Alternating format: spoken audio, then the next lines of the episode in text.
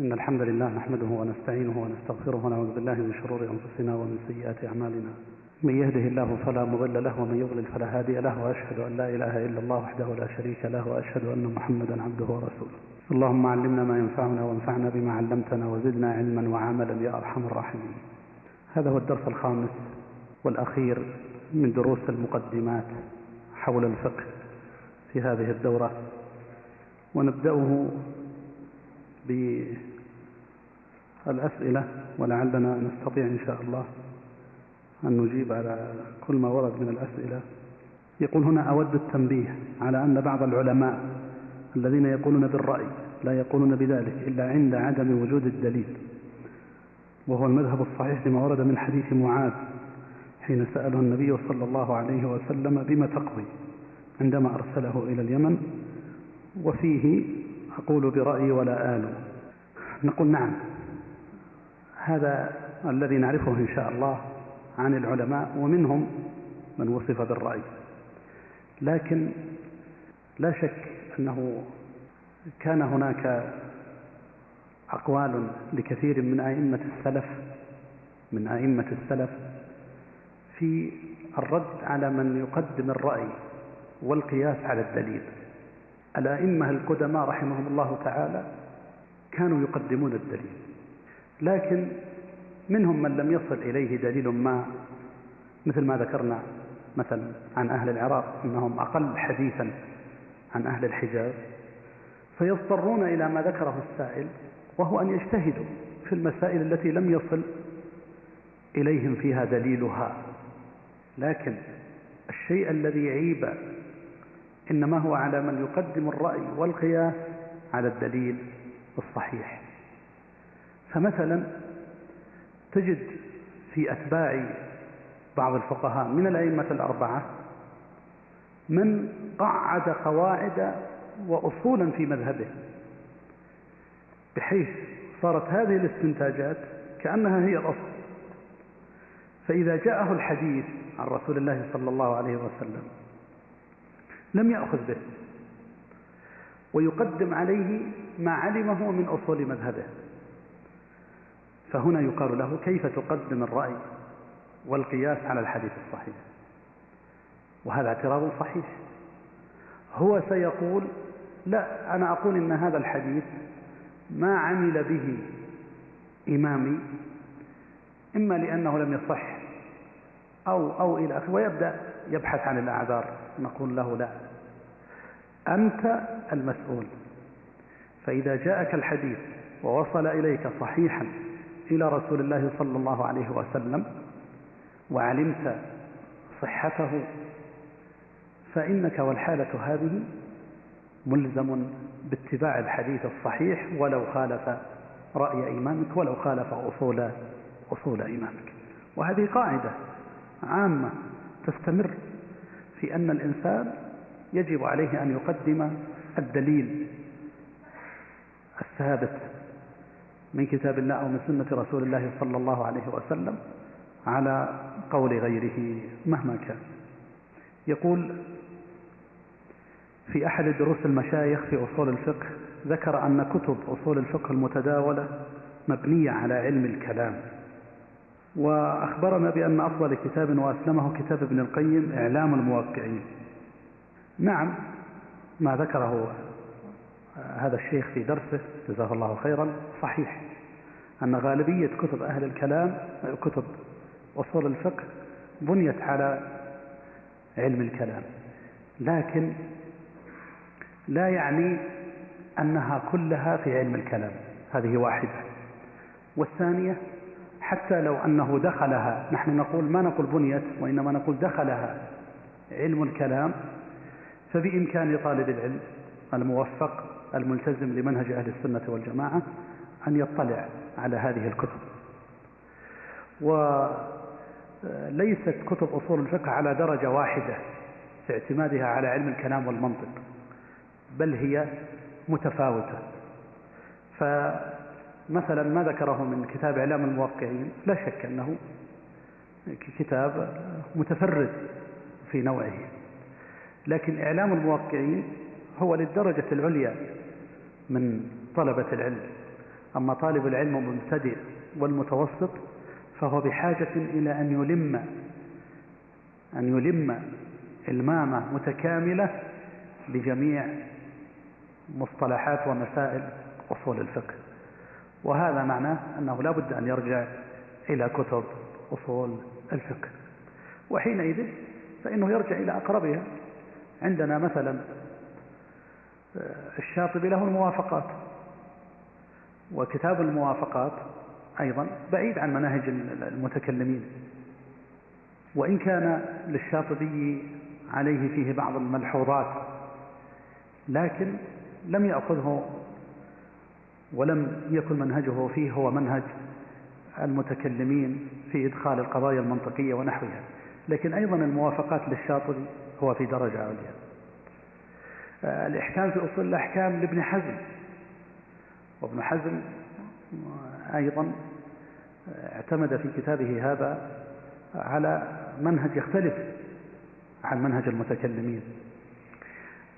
المهم هو أن كتب أصول الفقه ولو كان فيها تلك المقدمات المنطقية ونحوها فإنه لا يمنع طالب العلم من أن يلم بهذا العلم لأن هذا العلم ضروري بالنسبة له. يقول هل نقدم الدليل من السنة على الإجماع أم العكس؟ الإجماع لا يتعارض مع الدليل لا من الكتاب ولا من السنة لأن الأمة لا تجتمع على ضلاله. ومخالفة الكتاب المحكم والسنة المحكمة غير المنسوخة ضلالة والأمة لا تجتمع على ضلاله. ولهذا قال العلماء إن الأدلة هي الكتاب والسنة والإجماع. ثم قالوا إن الإجماع مقدم. قال بعضهم الإجماع مقدم. ليس معناها أن الإجماع مقدم على دليل الكتاب والسنة. لا يقول به إنسان هذا. وإنما معناه أنه إذا أجمعت الأمة على أمر ما انتهى الخلاف. بمعنى أن الإجماع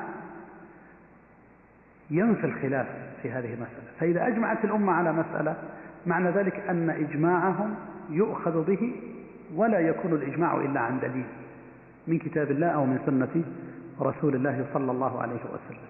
لكن فائدة الإجماع أنه يريح يريح المفتي ويريح القاضي ويريح طالب العلم في أن هذه المسألة أجمعت عليها أجمعت عليها الأمة.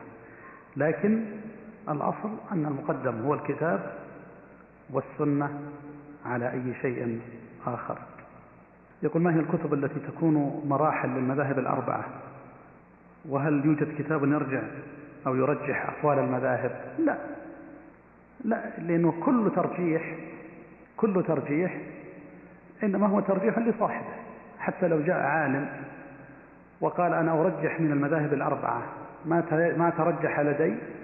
طلع له قول متميز به. ثم إذا محصنا أقوال هذا العالم فسنجد فيها من الأقوال المرجوحة مثل غيره من المذاهب الأربعة. لهذا فإن الإنسان المجتهد والمفتي والقاضي ونحو ذلك إنما يأخذ بما ترجح بما ترجح لديه. لكن فيه كتب ذكرت الخلاف لكن ترجيحها إنما هو بناء على على مذهب من المذاهب. وأشهر كتاب ذكرت فيه أقوال الأئمة الأربعة وأدلتها لكنه كتاب في أحد المذاهب هو كتاب المغني لابن قدامة. فكتاب المغني لابن قدامة يحكي فيه الخلاف لكنه يرجح مذهب آه، الروايات الراجحة عند ابن قدامة في مذهب الإمام أحمد بن حنبل رحمهم الله جميعا. نعم. أما بالنسبة للمذاهب الأخرى والكتب فيها فليس هذا موضع ذكرها. ذكر الكتب المؤلفة الكتب الفقهية المؤلفة في كل في كل مذهب من المذاهب الأربعة. يقول ما هي الكتب التي تنصح بقراءتها ودراستها لطالب العلم مبتدئ في أصول الفقه والتي تتميز بالأصالة والسهولة وقرب المعنى؟ نحن أظن ذكرنا هذا. يقول ما النتيجة التي أرادتها المعتزلة حين أخرجت المباح من الأحكام التكليفية؟ الذي يظهر والله أعلم أن المعتزلة أخرجوا المباح من الأحكام التكليفية بناء على الأصل عندهم الأصل العقلي عندهم لأنه عندهم الواجبات واجبة بالعقل واجبة بالعقل حتى قبل ورود الشرع. وهذا ظاهر في مذهبهم في مسألة التحسين والتقبيح والتقبيح العقلي. فما داموا يقدمون العقل فمعنى ذلك أنهم لن يقدموا إلا ما ورد الأمر به بالنسبة للشرع. أما ما عداه فعندهم غير داخل في أحكام التكليف. يقول ما رأيكم في فصل التوحيد عن الحاكمية؟ يقول لابد من التركيز على التوحيد فقط وندع الحاكمية حتى يتعلم الناس التوحيد أولا. نعم هذا رأي وجيه لكن هو وجيه من جانب. نعم حاجة الأمة إلى جوانب العقيدة كلها حاجة ماسة.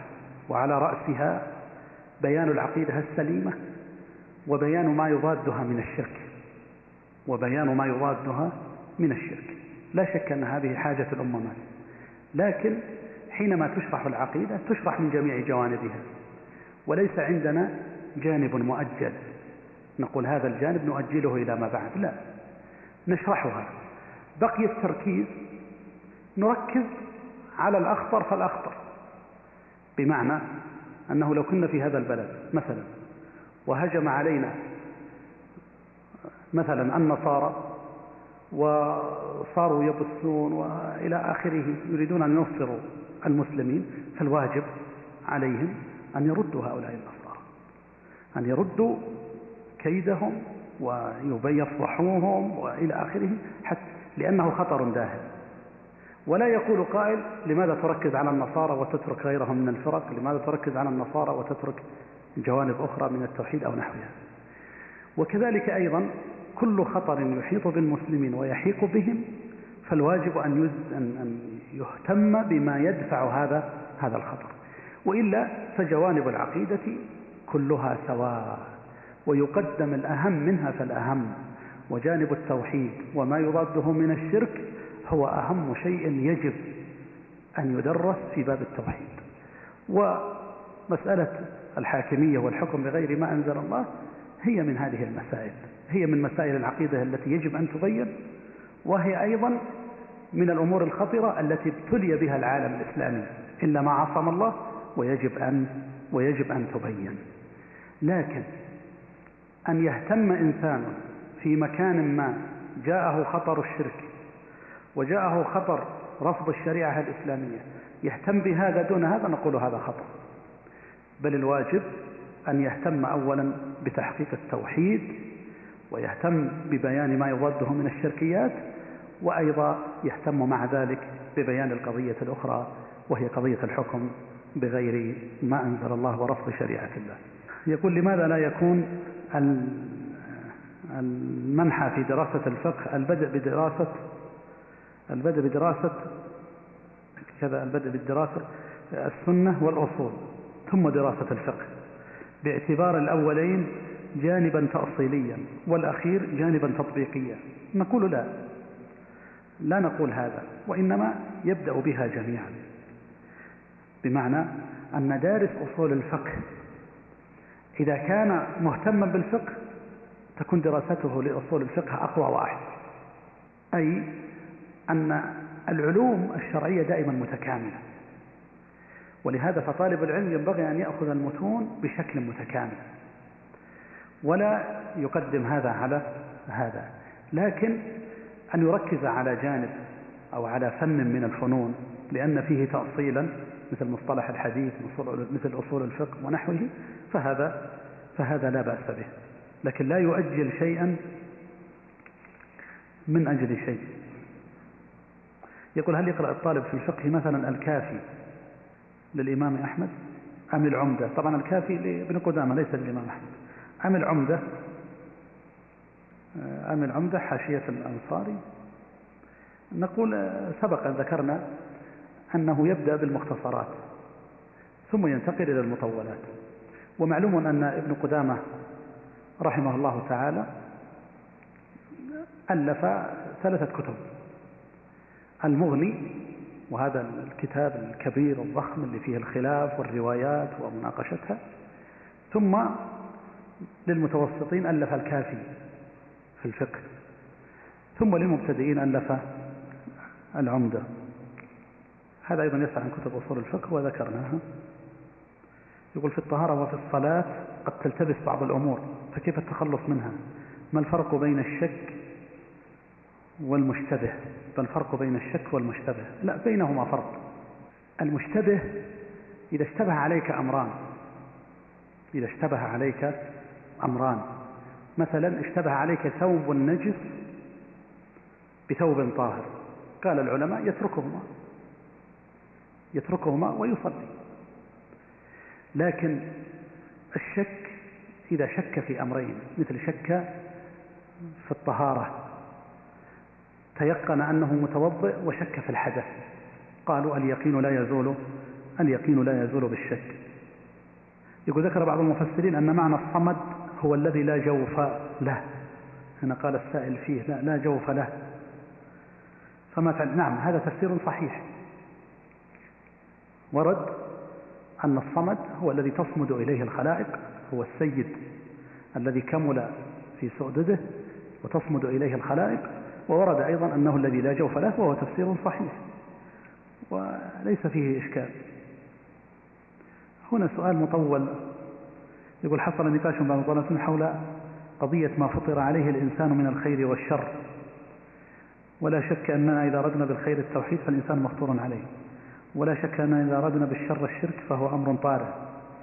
ولكن إذا أردنا بالخير سائر الأعمال المحمودة غير التوحيد وأردنا بالشر سائر الأعمال الممنوعة غير الشرك.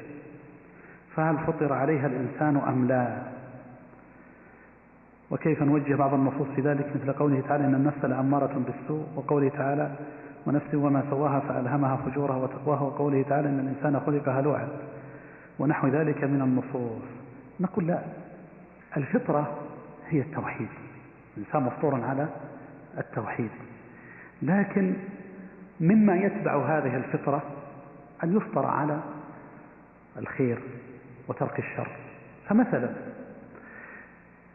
لو جئت إلى موضوع الكذب لوجدت أن كل إنسان حتى لو أتيت بإنسان وأقمته في مكان ما بعيدا عن أن يتعلم دينا لوجدت أنه في النهاية يقول نعم الكذب ما هو جيد والصدق جيد.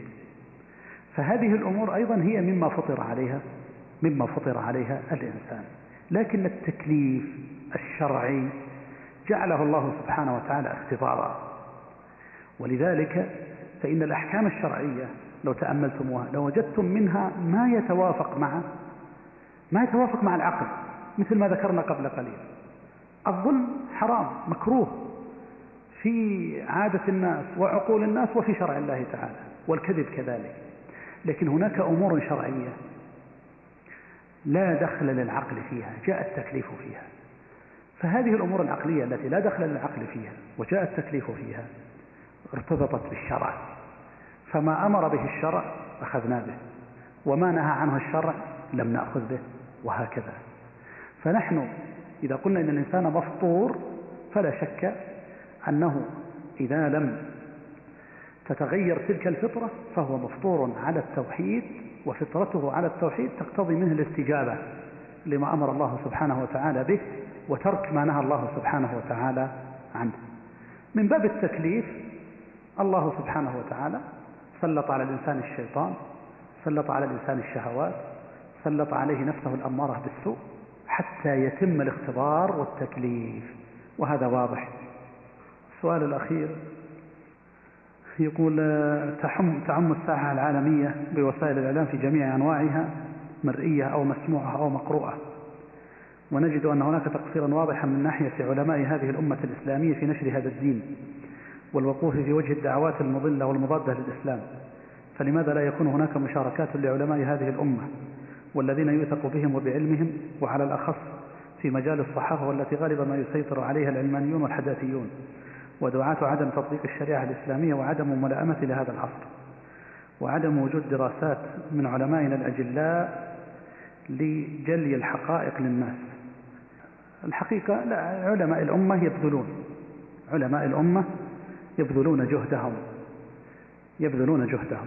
والحمد لله أنه في كل بلد إسلام يوجد علماء أفاضل يقومون بما أوجب الله سبحانه وتعالى عليهم لكن هناك تقصير؟ نعم نقول هناك تقصير. وكل عالم لو سألته لقال نعم أنا أحس من نفسي تقصيرا. لكن المسؤولية على العلماء على العلماء الذين وفقهم الله سبحانه وتعالى إلى العلم النافع الصحيح المؤصل تكون المسؤولية بالنسبة لهم أوجب. المسؤولية بالنسبة لهم أوجب. ونحن نقول إن العالم الإسلامي اليوم والصحوة الإسلامية بالذات بحاجة إلى تأصيل شرعي. بحاجة إلى تأصيل شرعي. وهذا لا يقوم به إلا كما أشار إليه السائل العلماء الثقات الأثبات. فإن هؤلاء يجب عليهم أن يقوموا بدور أكبر في هذا المجال لأن المسألة يخشى أن تتحول إلى فوضى. نسأل الله سبحانه وتعالى يوفق الجميع لما يحبه ويرضاه. ننتقل إلى درس اليوم. درس اليوم نبدأها بلفتات في مذهب الإمام أحمد بن حنبل رحمه الله تعالى. وإنما ذكرت هذا نظرا لأن غالبية الدارسين والمستمعين إلى هذا ربما يهتمون أو يدرسون الفقه أول ما يدرسونه على مذهب الإمام أحمد بن حنبل رحمه الله تعالى. وإلا فلسنا ممن يفضل مذهبا على مذهب آخر بل المذاهب الأربعة كلها فيها خير وكل مسألة من المسائل ربما لو فتش في الراجح منها لوجد أن الراجح مرة في مذهب الشافعي ومرة في مذهب أبي حنيفة ومرة في مذهب مالك ومرة في مذهب الإمام أحمد وهكذا.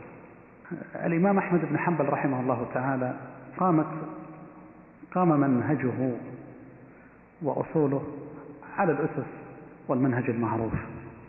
لكن نذكر شيئا في منهجه رحمه الله تعالى فنقول أولا الإمام أحمد إذا وجد النص أفتى بموجبه ولم يسد ولم يلتفت إلى ما خالفه كائنا من كان فلا يقدم على الحديث الصحيح عملا ولا رأيا ولا قياسا ولا قول صاحب من الصحابة كما أنه أيضا لا يقدم عدم العلم بالمخالف لا يقدمه على الحديث الصحيح وعدم العلم بالمخالف قد يسميه البعض إجماعا.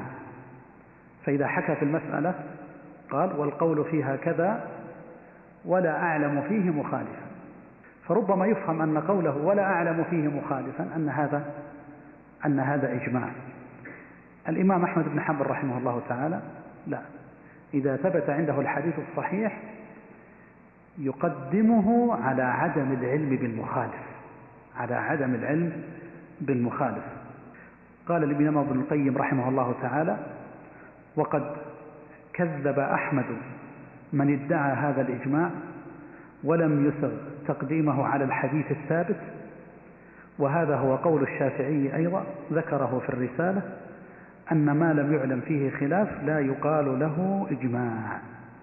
ويلاحظ هنا أن الإمام أحمد لا ينكر الإجماع. الإمام أحمد لا ينكر الإجماع وإنما الذي أنكره الإمام أحمد بعض دعوى الإجماع بعض دعوى الإجماع. ولهذا روى عبد الله بن الإمام أحمد قال سمعت أبي يقول ما يدعي فيه الرجل الإجماع فهو كذب ومن ادعى الإجماع فهو كاذب لعل الناس اختلفوا ما يدريه ولم ينتهي إليه فليقل لا نعلم الناس اختلفوا. فقصد رحمه الله تعالى من ذلك أن دعوى الإجماع من عدم وجود المخالف غير منضبطة. أحيانا تدل على الإجماع وأحيانا لا تدل على الإجماع. لا أن الإمام أحمد بن حنبل ينكر أصل ينكر أصل الإجماع كما قد يفهم من نقل منه من نقل عنه هذه العبارة. ثانيا أخذه بفتوى وقول الصحابي. إذا لم يعلم له مخالف منهم أي من الصحابة. فإن الإمام أحمد بن حنبل رحمه الله تعالى لا يقدم على قول الصحابي رأيا ولا عملا ولا قياسا. فهو رحمه الله تعالى يعظم أقوال الصحابة. أشد من تعظيم أتباع الأئمة الأربعة لأئمتهم يعني وهذه من المفارقات العجيبة. تجد من أتباع الأئمة الأربعة من يقدم قول إمامه في بعض المسائل أكثر مما يقدم فيه أقواله أقوال الصحابة. الإمام أحمد يرجع الأمور إلى أصولها. فيقدم قول الصحابي إذا لم يعلم له مخالف على غيره من الأقوال وعلى أي قياس وعلى أي رأي. وإذا اختلفوا هذا ثالثا إذا اختلف الصحابة أخذ من أقوالهم ما كان أقربها إلى الكتاب والسنة ولم يخرج عن أقوالهم. فإن لم يتبين له موافقة الأقوال حكى الخلاف فيها ولم يجزم. حكى الخلاف فيها ولم يجزم. أربعة الأخذ بالحديث المرسل والحديث الضعيف. إذا لم يكن في الباب شيء يدفعه وهو الذي رجحه على القياس والمقصود هنا بالحديث الضعيف هو الحديث الذي ليس في إسناده متهم أو الحديث الذي ليس أو الحديث ولم يقصد الحديث الباطل أو المنكر. وإنما يقصد به الحديث الحسن فإن مصطلح العلماء الأقدميين أنهم قد يدخلون في الضعيف الحديث الحسن لذاته أو أو لغيره. فالإمام أحمد بن حنبل رحمه الله تعالى يقدم الحديث الحسن على غيره. خامسا أخذه بالقياس عند الضرورة عند الضرورة إليه. وهذا واضح في مذهبه رحمه الله تعالى. سادسا كان أحمد بن حنبل أبعد الناس عن الجرأة على الفتيا فيما لم يعلم دليله. وهذا هو منهج أئمته. هذا هو منهج الشافعي ومنهج الإمام مالك وغيره من الأئمة. فإن هؤلاء جميعا إذا سئلوا عن مسألة لم يعلموا حكمها يقولون لا أدري. والإمام أحمد في في فتاويه ومسائله تبرز عنده هذه الظاهرة. كثيرا ما يقول وهو الإمام أحمد وهو الإمام أحمد كثيرا ما يقول في المسائل لا أدري. ولهذا قال أبو داود في مسائله ما أحصي هكذا يقول أبو داود ما أحصي ما سمعت أحمد سئل عن كثير مما فيه الاختلاف في العلم فيقول لا أدري. فيقول لا أدري وهو الإمام أحمد. وأنتقل بعد ذلك إلى الأمر السادس ألا وهو كثيرا ما ترد عبارات في المذهب الحنبلي وأيضا أحيانا في غيره من المذاهب لكن اشتهرت في المذهب الحنبلي وهي ما يتعلق بالروايات ونحوها فأقول قال شيخ الإسلام ابن تيمية رحمه الله تعالى مقدمة قبل أن أذكر لكم كلام شيخ الإسلام دائما من يقرأ كتب في الفقه مثلا كتب الحنابلة يجد الروايات عن الإمام أحمد. يقول في المسألة روايتان أو ثلاث روايات أو أحيانا أربع روايات. ويجد أيضا أوجه وهذا وجه في مذهب الإمام أحمد. وهذا أيضا مستخدم حتى في مذهب الشافعي وغيره وجه في مذهب الشافعي.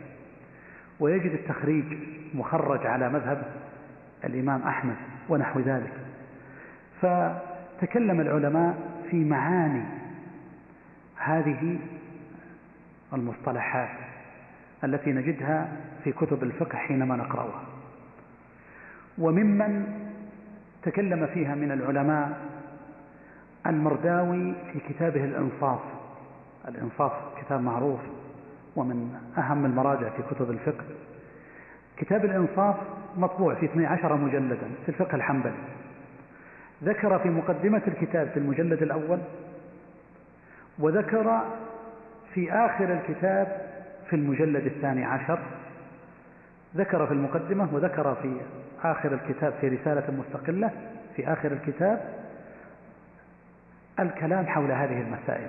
ما الفرق بين الرواية والوجه والتخريج ونحو ذلك؟ والتخريج والوجه ونحو ذلك أيضا موجودة في كتب الفقه الأخرى. ولذلك عمي العلماء في ببيانها. يقول شيخ الإسلام ابن تيمية رحمه الله تعالى الروايات المطلقة نصوص الإمام أحمد. إذا قيل رواية فهي نصوص أي ما نص عليه الإمام أحمد فهذه يقال رواية في مذهب الإمام أحمد. وكذا قولنا وعنه. فإذا قال الفقيه وعنه عن الإمام أحمد فالمقصود أنها رواية عنه منصوص عليها. وأما التنبيهات بلفظه فقولنا أومأ إليه أحمد أو أشار إليه أحمد أو دل كلامه عليه أو توقف. فهذه هي التنبيهات. وأما الأوجه لما يقال وجه في مذهب الإمام أحمد. وأما الأوجه فأقوال الأصحاب وتخريجهم وإن كانت مأخوذة من كلام الإمام أحمد وإيمائه أو دليله أو تعليله أو سياق كلامه وقوله. فإذا كانت مأخوذة من نصوص الإمام أحمد ومخرجة منها ومخرجة منها فهي روايات مخرجة له أو منقولة من نصوصه إلى ما يشبهها من المسائل. واختلف أتباع الإمام أحمد بن حنبل فيما قيس على مذهبه. هل هو رواية له أو لا؟ على قولين. لكن الصحيح أنها لا تسمى رواية له. ما قيس عليه. يعني إذا قسنا مسألة على مسألة. رواية منصوص منصوص عن الإمام أحمد. وقيس عليها مسألة فقهية مشابهة لها. بعضهم يقول تسمى رواية والصحيح أنها لا تسمى رواية.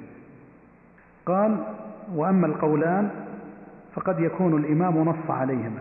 كما ذكره أبو بكر عبد العزيز في زاد المسافر أو نص على إحداهما وأومأ إلى الآخر. وقد يكون مع أحدهما وجه أو تخريج أو احتمال بخلافه. وأما الاحتمال لما يقال محتمل في مذهب الإمام فلان فقد يكون الدليل مرجوحا بالنسبة إلى ما خالفه أو الدليل مساو له. وأما التخريج فهو نقل حكم المسألة إلى ما يشبهها. والتسوية بينهما. وأما التوقف فهو ترك العمل بالأول والثاني والنفي والإثبات إن لم يكن فيها قول لتعارض الأدلة إلى آخر كلامه. الحقيقة هذه المسألة بحاجة إلى شيء من التوضيح. والفرق بين ما كان رواية عن الإمام أحمد وبين ما كان وجها في مذهب الإمام أحمد مثلا وما كان تخريجا على مذهب الإمام أحمد وما كان محتملا في مذهب الإمام أحمد وما يقال توقف فيه أو نحو ذلك. بل إن العلماء ذكروا وتكلموا عن اصطلاحات الإمام أحمد رحمه الله تعالى في أجوبته وفي فتاواه. فتجد سئل الإمام أحمد فقال لا يعجبني. ماذا يفهم من قوله لا يعجبني؟ هل هو حرام أو حلال؟ أو يقول أحسبه كذا؟ أو يقول لا ينبغي كذا؟ أو نحو ذلك. وهذه مسائل تكلم عنها تكلم عنها العلماء وتجدونها في كتاب المدخل لمذهب الإمام إلى مذهب الإمام أحمد لابن بدران. المدخل إلى مذهب الإمام أحمد لابن بدران. فارجعوا إليه فإن فيه فائدة في هذا المجال. أنتقل بعد هذا إلى مسألة أخرى في المقدمات وهي أننا سبق أن ذكرنا أن الإمام الشاطبي رحمه الله تعالى في كتابه الموافقات قد نهج منهجا متميزا في أصول الفقه ومن أهم المسائل التي تميز بها الشاطبي في كتابه الموافقات هو بيانه لقضية مقاصد الشريعة الإسلامية. وقد خصص لهذه المجلد الثاني من الموافقات. ومقاصد الشريعة الإسلامية تكلم عنها من سبقه من العلماء. تكلموا عن هذه المسألة لكن تكلموا كلاما متفرقا. بأن الشريعة الإسلامية جاءت لمقاصد جاءت لخيل الخير لمصلحة الأمة لصلاح الإنسان. جاءت للمحافظة على الدين على الخلق على العرض على المال على النفس. جاءت الشريعة الإسلامية لوضع الحياة الطبيعية للأمة المسلمة سواء ما كان فيها من جنايات أو من وجوب تكافل اجتماعي أو غير ذلك. كمال الشريعة الإسلامية واضح جدا لمن تأمل مقاصدها. قبل الشاطبي تكلم عن هذه المسائل لكن مسائل متفرقة. آه، العز بن عبد السلام سلطان العلماء رحمه الله تعالى أيضا تكلم عن هذه المسائل في كتابه المشهور قواعد الأحكام. لكن الشاطبي يعتبر أول من أدخلها في قضايا أصول الفقه وأول من كتب عنها كتابة متكاملة. والتأمل في مقاصد الشريعة الإسلامية مهم جدا لطالب العلم ليعرف أن هذه الشريعة المتكاملة أن هذه الشريعة التي هي خاتمة الشرائع ما جاءت إلا لخير البشرية ولمصلحة الأمة ولمصلحة الفرد ولمصلحة المجتمع. فقضية الشريعة الإسلامية ليست أوامر ونواهي لا. الشريعة الإسلامية بتكاملها جاءت للخير ولبناء المجتمع الصحيح. ولهذا فنحن لا نقيس عليها لا أنظمة ولا قوانين البشر. ولو كانت تلك الأنظمة والقوانين تقوم عليها الآن دول متقدمة ماديا تبقى هذه الشريعة كاملة. وقد سبق أن نقلنا شهادات بعض المستشرقين ونحوهم وبعض الغربيين ونحوهم شهاداتهم بكمال هذه الشريعة الإسلامية. فالشاطبي رحمه الله تعالى تكلم عن هذه المسألة. ثم إنه ذكر أن المصالح التي قصدت إليها الشريعة الإسلامية تنقسم إلى ثلاثة أقسام. أولها المصالح الضرورية وهي التي هي من ضرورات الناس وهي التي يسميها البعض بالكليات الخمس. ما هي الكليات الخمس؟ الضرورية التي جاءت الشريعة للحفاظ عليها هي حفظ الدين والنفس والعقل والنسل والمال.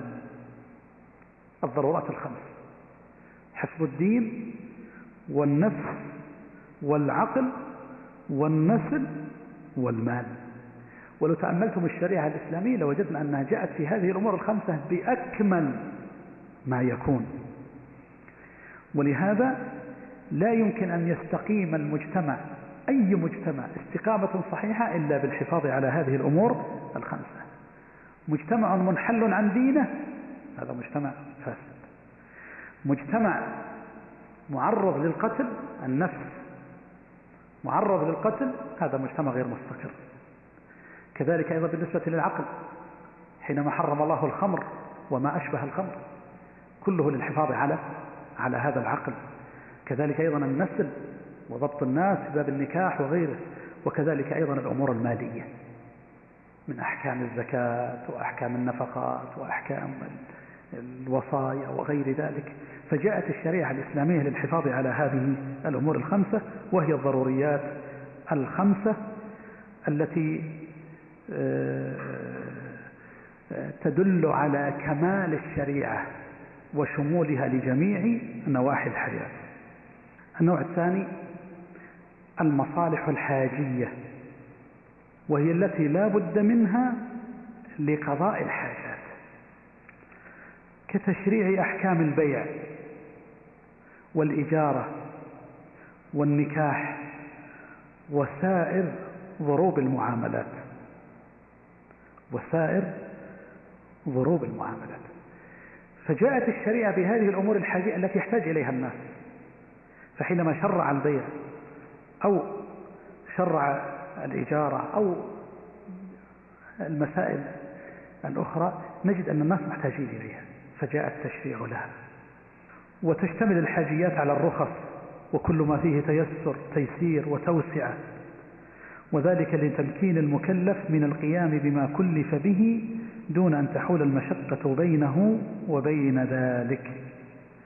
إلى آخره. الثالث المصالح التحسينية وهي كل ما يعود إلى العادات الحسنة والأخلاق الفاضلة والمظهر الكريم مما يميز الأمة الإسلامية ويميز المجتمع المسلم.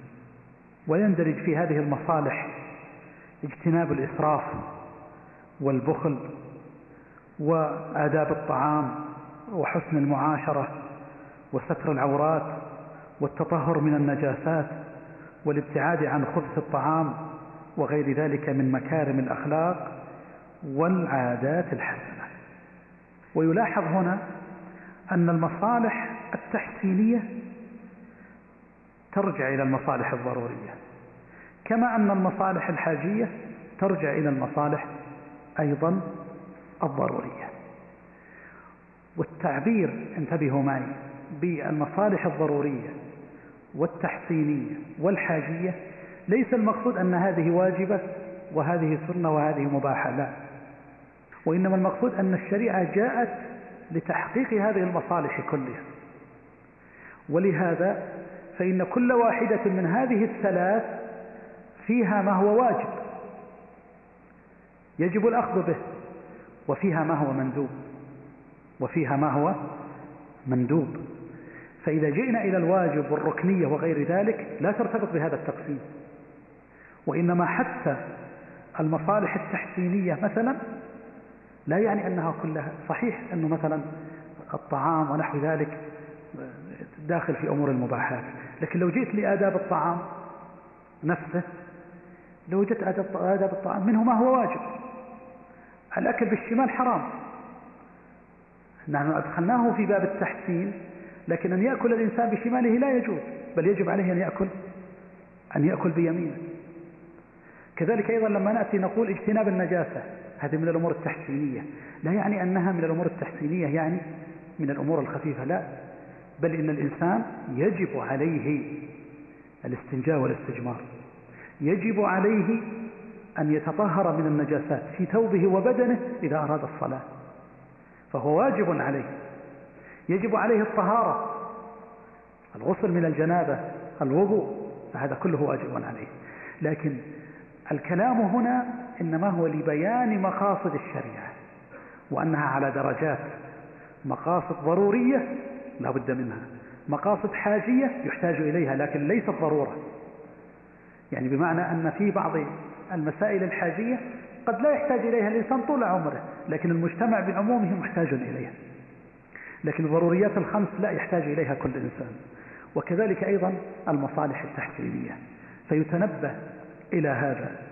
ثم إن الشيخ الشاطبي رحمه الله تعالى تكلم في هذه المسائل وأطال فيها في كتابه المهم الموافقات. أختم هذه المسائل بهذه المسألة وهي في الحقيقة وصية ختامية لطلاب العلم. فأقول وصيتي لك تتلخص في أمرين. أحدهما وصية الله للأولين والآخرين وهي الأمر بتقوى الله سبحانه وتعالى في السر والعلانية. اتق الله في جميع أمورك وخاصة في طلبك للعلم. لا تغفل لا تغفل وأنت تطلب العلم عن إحضار الإخلاص عن استحضار الإخلاص. لله سبحانه وتعالى وأنت تطلب العلم. والله إنك محتاج إلى هذا أشد الحاجة. وأن أي علم تحصل عليه هذا العلم مهما كان فإنه لن ينفعك إلا إذا كان خالصا. بل ربما يكون وبالا عليك. قد يطلب الإنسان العلم لا يريد به وجه الله فيكون فتنة عليه. يفتن. يصبح مشهورا فيبدأ فيه العجب ويبدأ فيه كذا ويبدأ فيه حتى يفتن في دينه. فاحذر يا أخي من مزالك الشيطان وتذكر الإخلاص. تذكر الإخلاص في جميع أمورك وخاصة في هذا الأمر. الأمر الثاني الوصية الثانية أقول يا أخي كن طالبا للعلم في جميع أحوالك. ولتعلم أن طلب العلم وتمكينه وتثبيته إنما يتم. إذا صار طالب العلم في حياته على ثلاث حالات على ثلاث حالات. يعني انتبه أن وضعك إنما هو يكاد ينقسم إلى ثلاث حالات. قبل أن أذكر الثلاث حالات يقول قول معاذ أقول برأيي ولا آل. لم يثبت حسب ما قرأناه من كلام أهل العلم المتخصصين في علم الحديث. جزاك الله خير على الملاحظة. ما هي الثلاث حالات؟ الحالة الأولى حالة الإنسان مع شيوخه أو على الأقل من هو فوقه في العلم. فالواجب عليه الاستفادة من هؤلاء وأن يغتنم فرصة وجوده معهم وحضوره دروسهم. الحالة الثانية إذا كان الإنسان مع أقرانه ومن هم مثله وفي درجته فينبغي له أن يتدارس معهم ويتباحث في مسائل العلم. إذا جلست مع زميلك تدارس وتباحث في المسائل فإن في ذلك فائدة كبيرة. الحالة الثالثة إذا كان الإنسان مع من هو دونه فالواجب عليه أن يعلم ويفيد من هو دونه.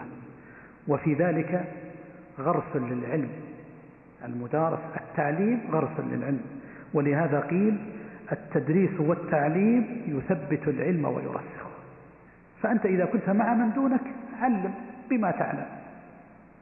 إذا كنت مع من هو مثلك تدارس أنت وإياه. إذا كنت مع شيوخ حاول أن تستفيد منهم. وهذه الحالات الثلاث إنما استفدناها من الإمام عبد الرحمن بن مهدي. تذكرون من هو عبد الرحمن بن مهدي؟ سبق أن ذكرناه. عبد الرحمن بن مهدي هو الذي كتب رسالة خطابا للشافعي يطلب منه أن يؤلف رسالة في أصول الفقه فاستجاب له. ماذا يقول عبد الرحمن بن مهدي؟ يقول كان الرجل من أهل العلم. إذا لقي من هو فوقه في العلم فهو يوم غنيمته. سأله وتعلم منه. كان الرجل من أهل العلم. إذا لقي من هو فوقه في العلم فهو يوم غنيمته. سأله وتعلم منه. وإذا لقي من هو دونه في العلم علمه وتواضع له. وإذا لقي من هو مثله في من هو مثله في العلم ذاكره ودارسه. ذاكره ودارسه. ذكر هذا الرام هرمزي في كتابه المحدث الفاصل. وختاما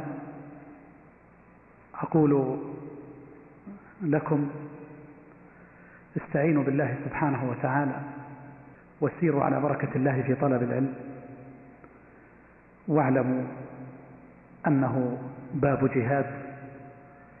أسأل الله سبحانه وتعالى أن يرزقني وإياكم علما نافعا وعملا صالحا وأن يثبتنا على دينه إلى أن نلقاه ومعذرة عن التقصير.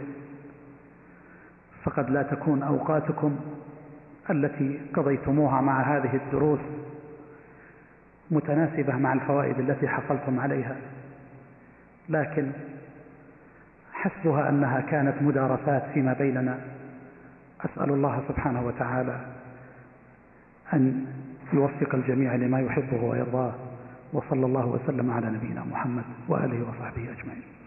نشكر أيها الإخوة لفضيلة الشيخ الدكتور عبد الرحمن بن صالح المحمود. هذه الدروس القيمة والتي استمعنا لها خلال هذا الأسبوع ونسأل الله سبحانه وتعالى أن يجعل ذلك في موازين أعماله.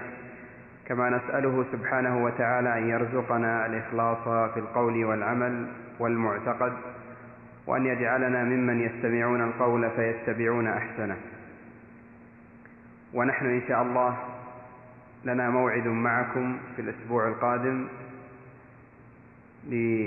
أو مع فضيلتي الشيخ فهد بن سليمان القاضي في كتاب الزهد والرقائق من صحيح مسلم وفضيلة الشيخ الدكتور محمد بن صالح الفوزان في تفسير سورتي المجادلة والحشر وختاما لا يسعنا إلا أن نسأل الله سبحانه وتعالى أن يجزل المثوبة لفضيلة الشيخ عبد الرحمن المحمود.